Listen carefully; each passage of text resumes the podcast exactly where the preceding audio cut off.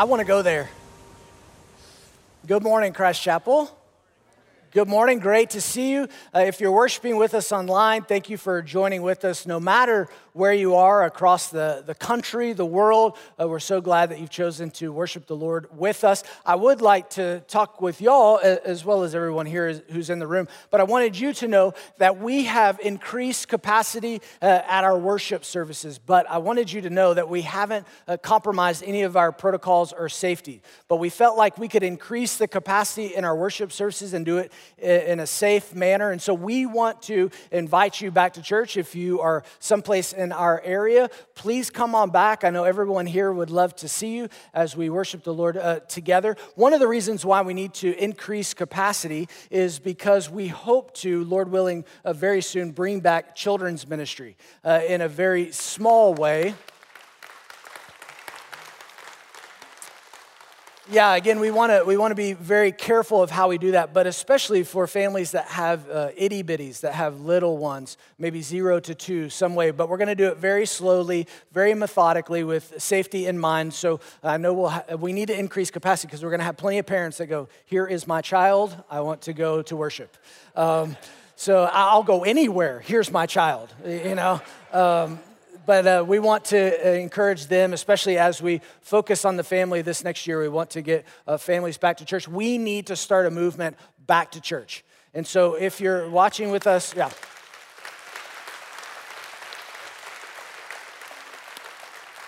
So thank, thank you all for, for being here and thank you for joining with us. Certainly uh, come if you feel safe. Uh, we've got some specific places that we have even here in our sanctuary that we've set aside where people can, can be super safe and super distance if you so choose. So please come on back because like I said, we need to start that movement back to church. There are plenty of movements going on in our world today uh, plenty of movements that are trying to address uh, the, the, the, problems or, or, the concerns that people have in our world. And, and some of them, they're, they're not necessarily uh, bad movements that have begun. The, the movements of our normal life, they've been interrupted lately, especially with, with COVID and the worldwide pandemic. And that's why we've got to be intentional about creating new movements, about what, what is going to, what, what do we need to reintroduce back into our lives, and that's the movement of the church. Because the movements that are, are starting in our world that are trying to address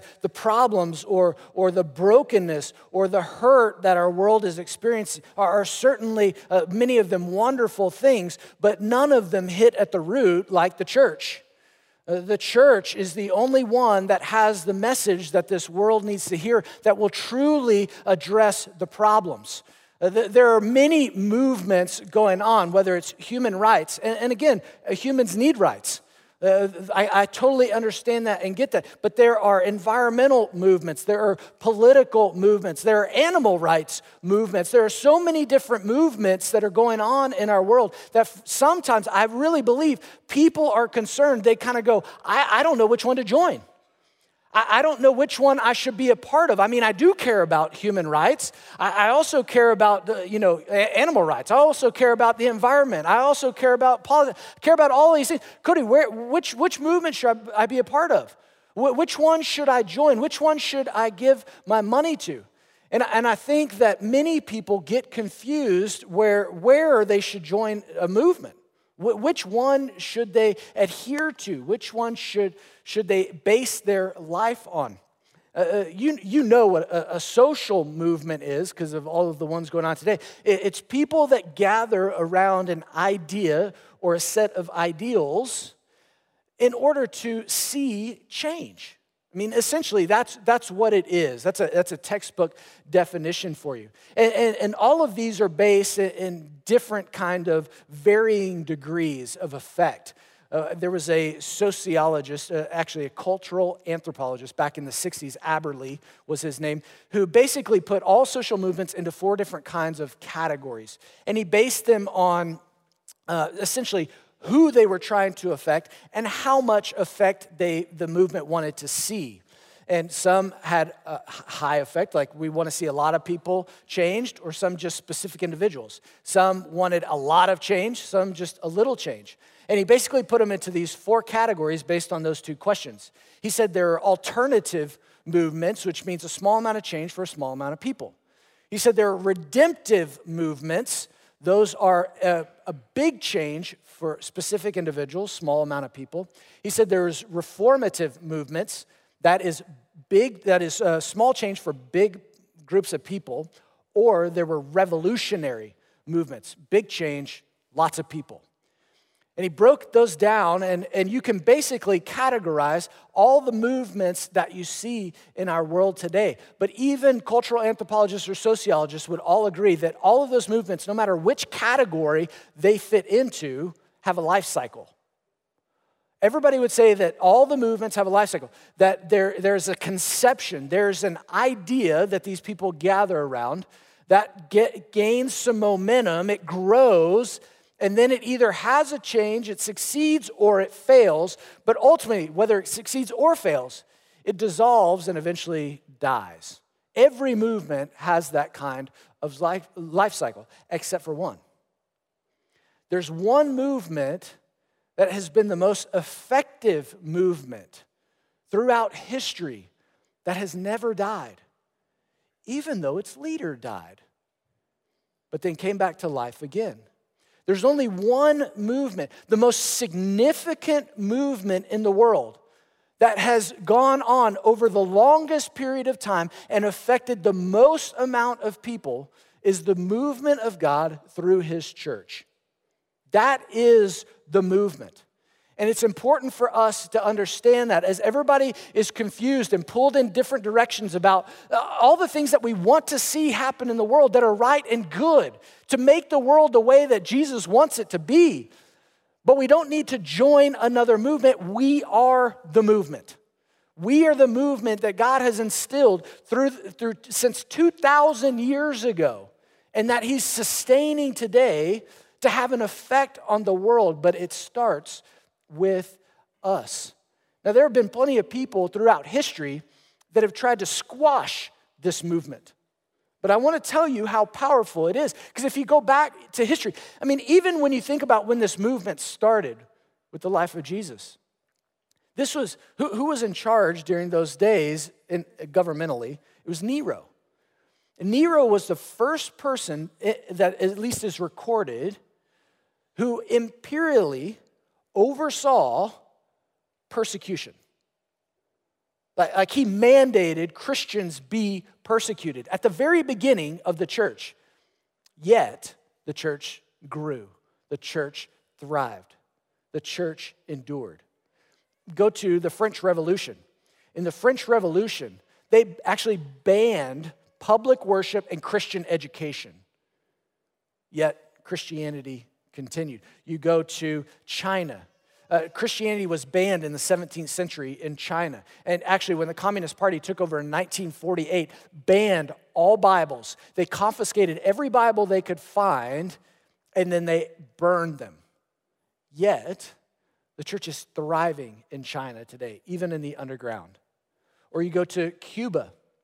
Cuba. When Castro came into office, he actually imprisoned pastors, he closed churches, and confiscated all Bibles that he could find.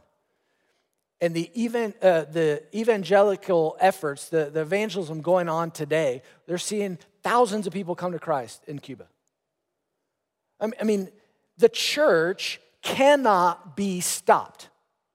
The movement of God that He started by the power of His Spirit is sustained throughout history. It has no life cycle. It was conceived and it will endure. That's the story of Scripture. And that's the movement that we are a part of. And that's the movement that we're going to study. So if you would, open your Bibles to Acts chapter 1. Acts chapter 1. We're going to begin a series today called The Movement. And, and, I'm calling it the movement because what I want to do is, in, through the book of Acts, we want to study God's unstoppable work in the world through the movement of the church. It's an unstoppable movement through his work in the church that happens in the world unstoppable. It reminds me of what uh, Jesus told Peter in Matthew chapter 16. Remember when Peter confesses that, that Jesus is the Christ? The Christ means the anointed one, and that'll, that'll be important to remember. But he calls him the anointed one. You're the one we've been waiting for. And he says, Yep, Peter. And on that confession, when, you, when you've called me the anointed one, you call me the coming king, on that confession, I'm going to build my church. And the gates of hell will not prevail against it. And I think that means two things.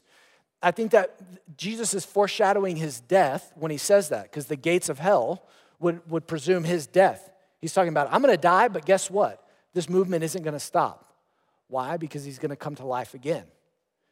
Even the gates of hell cannot prevail against it. But I also think it means even the dark forces and the dark things that are afoot in our world today cannot stop the movement of the church.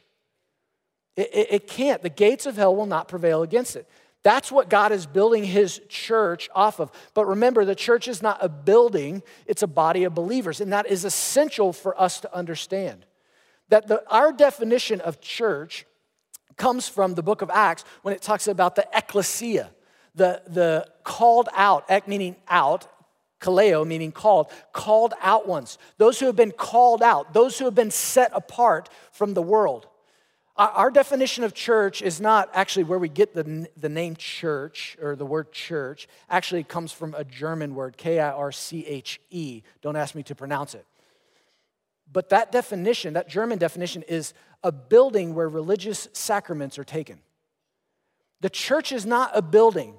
We're not coming in here to play church. The church is a movement to join, it's not a place to come and sit. And it's an unstoppable movement that started 2,000 years ago that continues through us today. And that's what we're gonna start is the series that's looking at that. As we join this, the body of believers, that, that that is what God uses to change the world. And that's actually what the video that, that started the, this portion of the service, that's what that video is trying to illustrate and represent. You saw the water, that individual drops, they fall down, and, and you would represent an individual drop. I would too. That individual believers, as we come together, those drops pull together in a pond and then, and then it pulls together even greater into a greater body of water. And then that flows into a stream. And then the stream flows into a river and then into a bigger river. And it turns into this unstoppable force, this, this waterfall that, that, that you, you can't stop. And that is powerful, powerful. stuff. It changes the landscape around it. When water gets moving, it can even erode rock, hard surfaces. And this is the movement of the church. This is what God does in and through the church to affect change in the world. It's the change that we all see, it's the, all, all, all the change that we want, but it's only led by the Spirit and it affects the heart. And so I have really three goals for this series. At first, I want to illustrate how God changes the, the world through the church. Just illustrate it. Uh, as we study the book of Acts, you need to understand there are parts of the book of Acts that are descriptive, just describing what happened, but then there are also other parts that are prescriptive. They're telling us what we should do. And so, what I want to do is look at those descriptions, but most of those descriptions come from prescriptions when the, when the disciples are doing what God has called them to do. And you'll see that today. So, I want to illustrate how God moved through the early church. Second, I want us to align to his methods align to his methods. We don't, like I said, we don't need to join new movements. Now, now there are some things that the, the early church didn't have. They didn't have an internet campus, they didn't have a stream. I get it. But we need to, as closely as we can, we are a New Testament church. We are New Testament Bible based believing church. So we want to base our methods of how we live as believers off of what Scripture says. So we're going to align to his methods. And then finally, I just want us to unify around those methods. Because as individual drops, we won't have much effect. But if we can come together, we can be a force to be reckoned with in the world. That's what I want for us as a church. I think God calls his church to be a unified body of believers that changes the landscape around us in Jesus' name. So today, I just want to uh, talk about the very beginning of that movement. I want to show you how the movement began, how it was sustained, and how it continues today. So we're going to look at, at the very beginning of Acts chapter 1, verse 1. But what I want you to see is Jesus began an unstoppable movement through his life, death, and resurrection. Jesus began an unstoppable movement through his life, death, and resurrection. Now, uh, let's look at Acts chapter 1, verse 1. It says, In the first book, O Theophilus, I have dealt with all that Jesus began to do and teach. And stop right there because there's a lot we need to unpack here. Uh, the book of Acts, you say, Who is I? Uh, who, who, who dealt with that? I is Luke. Luke was the physician. Now remember, Luke wrote the Gospel of Luke. That's why he said in the previous book. So this is a follow up to the Gospel. The gospel was where he talked about Jesus' words and works, the things that Jesus had done. Now he's recording the acts of the apostle. What effect does that have? Jesus' life, his words, and his works. Here's the effect, the acts that that had on the apostle and the surrounding uh, culture of that day. And so Luke is the writer. That's why he says in the first book. So there those two books, it's the Gospel of Luke and the Acts of the Apostles that are, that are married, they go together. And he says in the first book, oh, Theophilus. Now, who is Theophilus? Well, Theophilus means God lover. So, Luke, the gospel, and the book of Acts was written to you. God lover. Uh, just ask somebody, just ask for a nickname of Theophilus. You're, they're like, I'm Cody, but call me Theophilus. That'll go over real well. But Theophilus means God lover. Now, it was probably a specific individual that was, he could have been a Roman official, he could have been a wealthy individual that commissioned Luke to go and do all these things. That is very likely because actually, at the very beginning of Luke, you don't need to turn there, but at the very beginning of the Gospel of Luke, he says, It seemed good to me, having followed all things closely for some time past so, keeping up with the life of Jesus and the apostles, talking to eyewitnesses, it seemed good to me to write an orderly account for you, most excellent Theophilus. Just ask for that part of a nickname. Call me most excellent Theophilus. That you may have certainty concerning the things you've been taught. So, Luke is bringing together this orderly account of the words and works of Jesus so that Theophilus may have certainty about what Jesus said and what he did and the effect that that had on the world. That's why he's writing this. And the things that he includes specifically are Jesus' life, but also his death and resurrection. And the resurrection is, is crucial because the resurrection is really the crux of our faith because a lot of people have said a lot of wonderful things and had a lot of great uh, ideas, and they've tried to start a lot of movements, but only one said that they would die and be raised again. And it actually happened. That's Jesus. That's the one that I want to follow. If somebody who predicted their own death, but also predicted their resurrection, and it happened, that's the one I want to get behind. That's the one who has the power to lead an unstoppable movement in our world. And that's where actually the Gospel of Luke ends up. I mean, that's where it leaves off.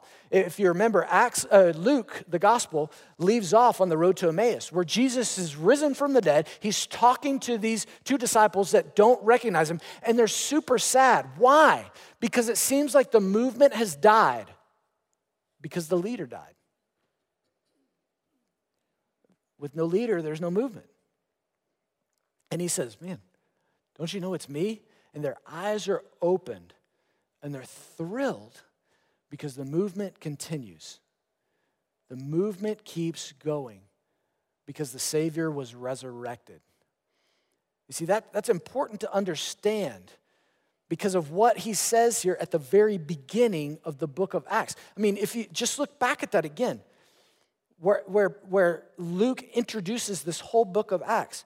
In the first book of, of Theophilus, I have dealt with all that Jesus began to do. What does that tell you? He's not finished. He's not finished working. Luke is just recording all the things that he began. But guess what? God is still on the move and he's still working today.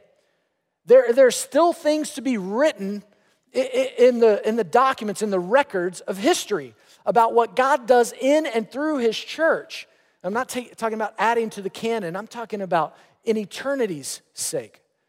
That God is still on the move and he's still working. But to enable that movement, he gave us the Holy Spirit. You see, to continue his movement, the Holy Spirit empowered the disciples to be his witnesses. The Holy Spirit, the second person of the Trinity, whose primary purpose is always to highlight or to point people to Jesus. That's the Spirit that God left for us as disciples, the church. You see, here, and well, let me read Acts 1 8. You know this because we just talked about this with Vision 2020, but Acts 1 8. But you will receive power when the Holy Spirit has come upon you. And you will be my witnesses in Jerusalem and in all Judea and Samaria and to the ends of the earth. So, this is right before the ascension, where Jesus ascends into heaven, where now, currently, he is sitting at the right hand of the Father. He is sovereignly ruling and reigning over this movement in the church today. But he says to the disciples, You are going to receive the Holy Spirit. Now, why, why, did, why do they need that? Well, because he was going to ascend, yes, but also because the, the movement began through Jesus, who was full of the Holy Spirit.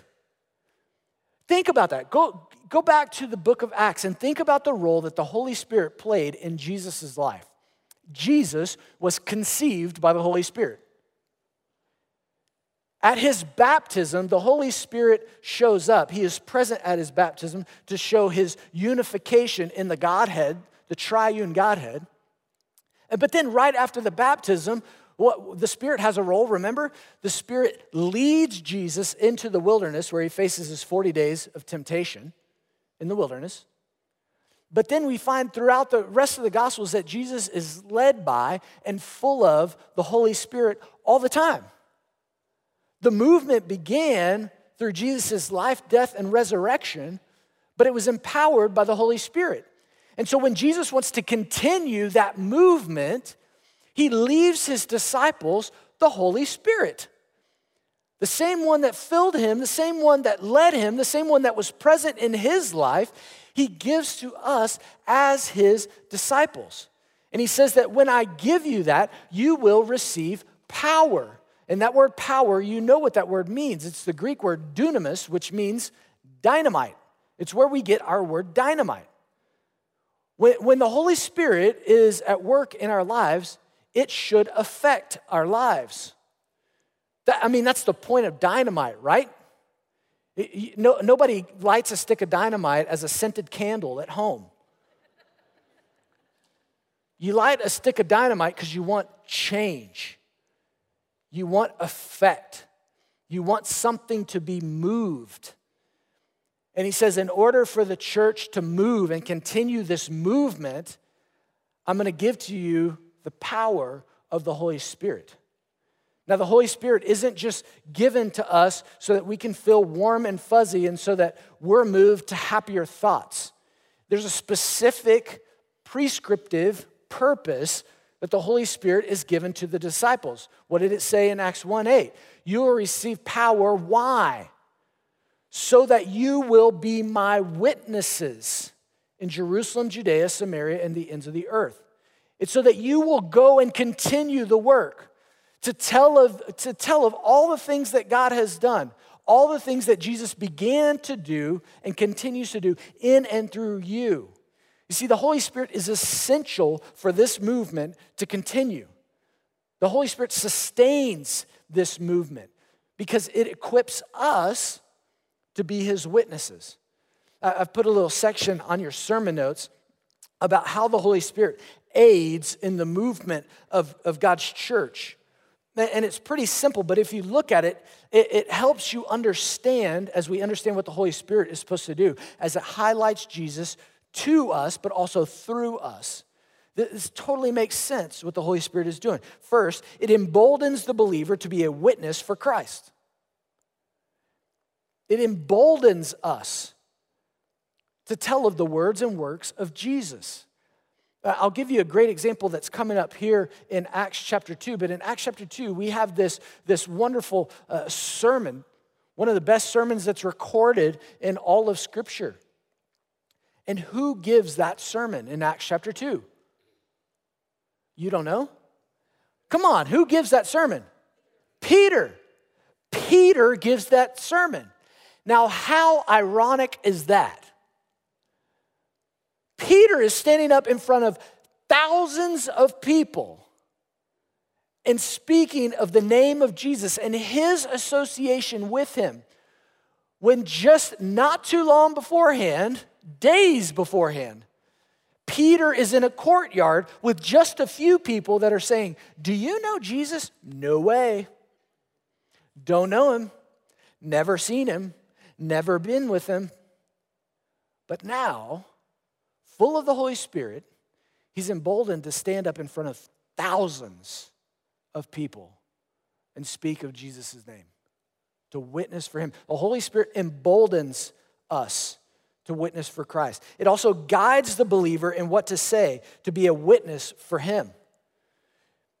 If you remember Matthew chapter 10, when Jesus is sending out the disciples, right after he says, You know, the harvest is plentiful, the laborers are few, pray the Lord to send out laborers into the harvest. Then, Matthew chapter 10, it's basically his commission to all those disciples as he sends them out two by two. And he says, Hey, you are gonna get persecuted for your faith. Just don't be surprised, because remember, actually, he describes the people that they're going out to as wolves. He says, and you're, I'm gonna, I'm gonna send you out as sheep amongst the wolves. But he says, don't worry about what you're going to say because at that time, I'll give you what to say. The Holy Spirit will give you what to say. See, sometimes when we speak for Christ, we're so worried about having the right words. Folks, it's not uh, based on our words, it's based on the power of the Holy Spirit. Don't, don't get caught up in the right or the wrong. Certainly, we, you know, we want to speak orthodox, but sometimes we trip over that and we let that fear take root in our hearts. And it has no place there when it comes to witnessing for Christ because it's all about the power of the Holy Spirit. And then finally, it reminds us of what Jesus has said and done. The Holy Spirit is there to remind you of the things that He has said and done. That as you go throughout your day, you're reminded of things, of promises that Jesus has made, of ways that Jesus has handled situations. The Holy Spirit is reminding of you uh, of those things because that's the purpose of the second person of the Trinity, is to highlight Jesus. Now, we have a great example of that in Acts chapter 20 when uh, Paul is speaking to the elders in Ephesus. And he has this phrase in there, and he says, Remember, guys, it's better, Jesus taught us it's better to give than to receive.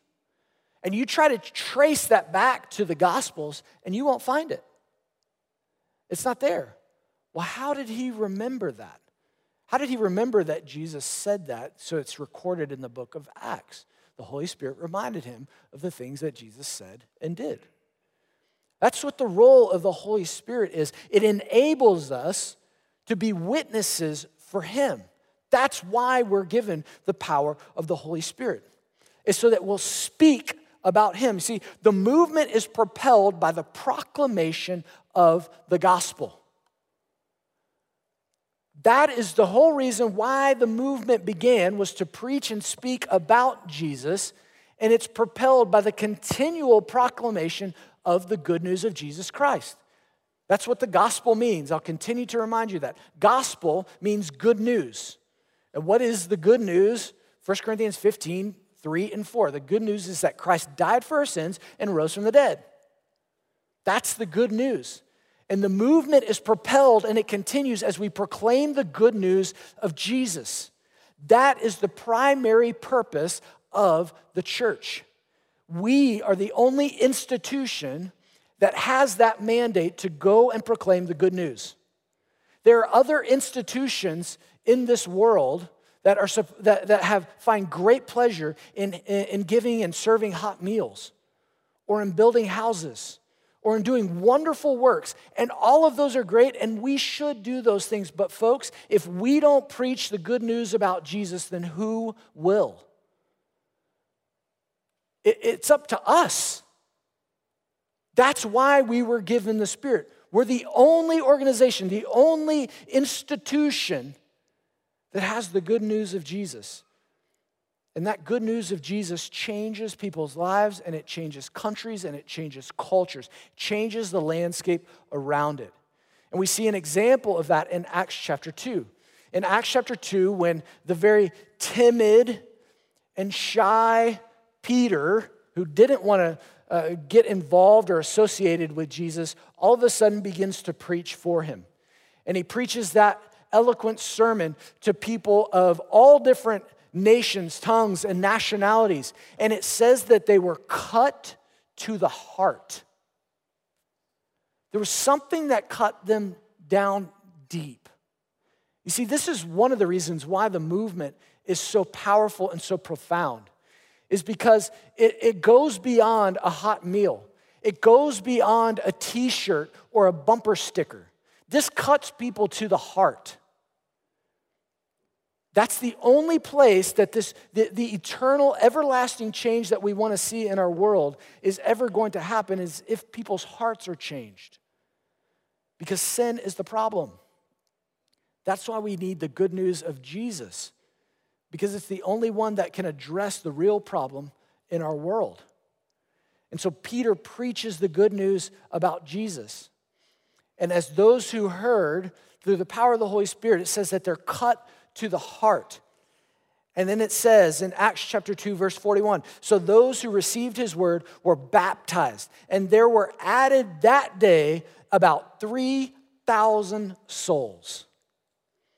Now, it's very important that you recognize that that says souls, the psuche, the, the immaterial part of a person, the eternal part of a person. The, the, the, the deep down, the, the, the psuche is, is meant to describe not only the immaterial part of us that is everlasting, but also the deep seated place of our desires. That our desires are turned and changed, our desires are redeemed, they're reformed, they're changed when we come to know Jesus. That's the change that we want to see in our world. We, we can't fight the world's problems with fleshly means. There's no lasting change that's ever going to happen that way. We have to fight spiritual darkness with spiritual solutions. And that's why we have to continue to proclaim the gospel as our primary role. I love what uh, Kevin DeYoung says in one of his books, and I put this on the bottom of your sermon notes. But he says if you're looking for a picture of the early church giving itself to creation care or plans for societal renewal and strategies to serve the community in Jesus' name, you won't find them in the book of Acts. But if you are looking for preaching, teaching, and the centrality of the word, this is your book. The story of Acts is the story of the earliest Christians' effort to carry out the commission given to them in Acts chapter 1, verse 8. All of the wonderful things that we see happen in the book of Acts come from committed believers saying, I want to witness for Christ. I want to tell others about his words and his works and how what happened for me is possible for them. That's the movement. It started with Jesus, it's empowered by His Spirit, and it's propelled by, by us, the church, who continues to proclaim the gospel. We don't need a movement, we need to get on board with His movement to affect and change the world for Jesus' sake, in Jesus' name. So here's what I want you to do I want you to join the movement. It's very simple. I want you to join the movement. See, Christianity isn't a philosophy to abide by, it's a movement to join. It's not philosophical. It's not just, you know, just something for your peace and happiness. It's something for everyone. It's something that fights for the souls of men and women for eternity. It's something that does fight to treat people the way that God intended them to be treated in the image of God. It treats His creation the way that He wants it to be treated, His creatures the way that He wants them to be treated. All of those things. But it starts with honoring and, and pledging our allegiance to the King of Kings and the Lord of Lords first and foremost. That's why you've got to join the movement. Get behind the person and the power and the program that He has. So it might mean different things for different people. Maybe you're here and you've never placed your trust in the only person who can save your soul. Then that's what you need to do. There are some of you who have heard this and you have been cut to the heart. You realize that you have a sin problem that you can't do anything about.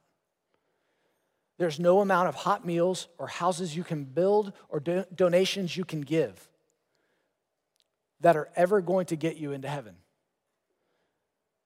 There's someone who died on your behalf to pay the penalty for your sins and rose from the dead if you'll just place your trust in Jesus Christ.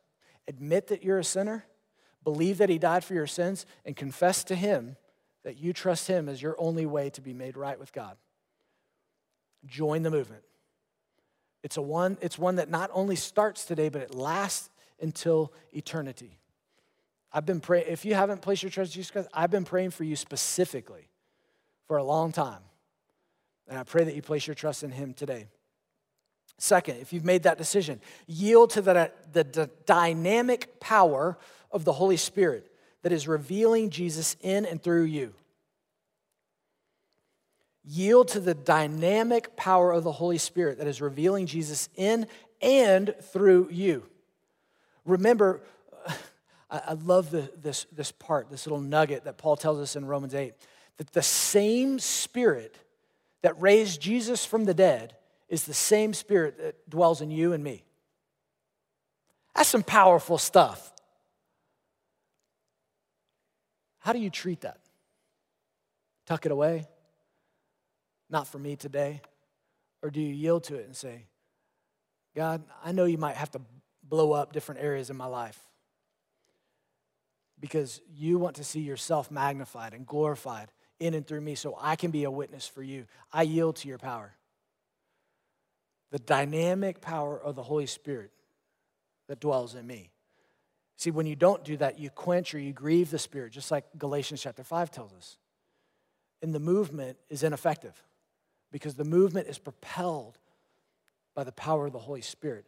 But that means that we, you and I, have to yield to that power in us. And then finally, tell others the good news of Jesus as you live out the purpose of the church. The primary purpose of the church is to be his witnesses,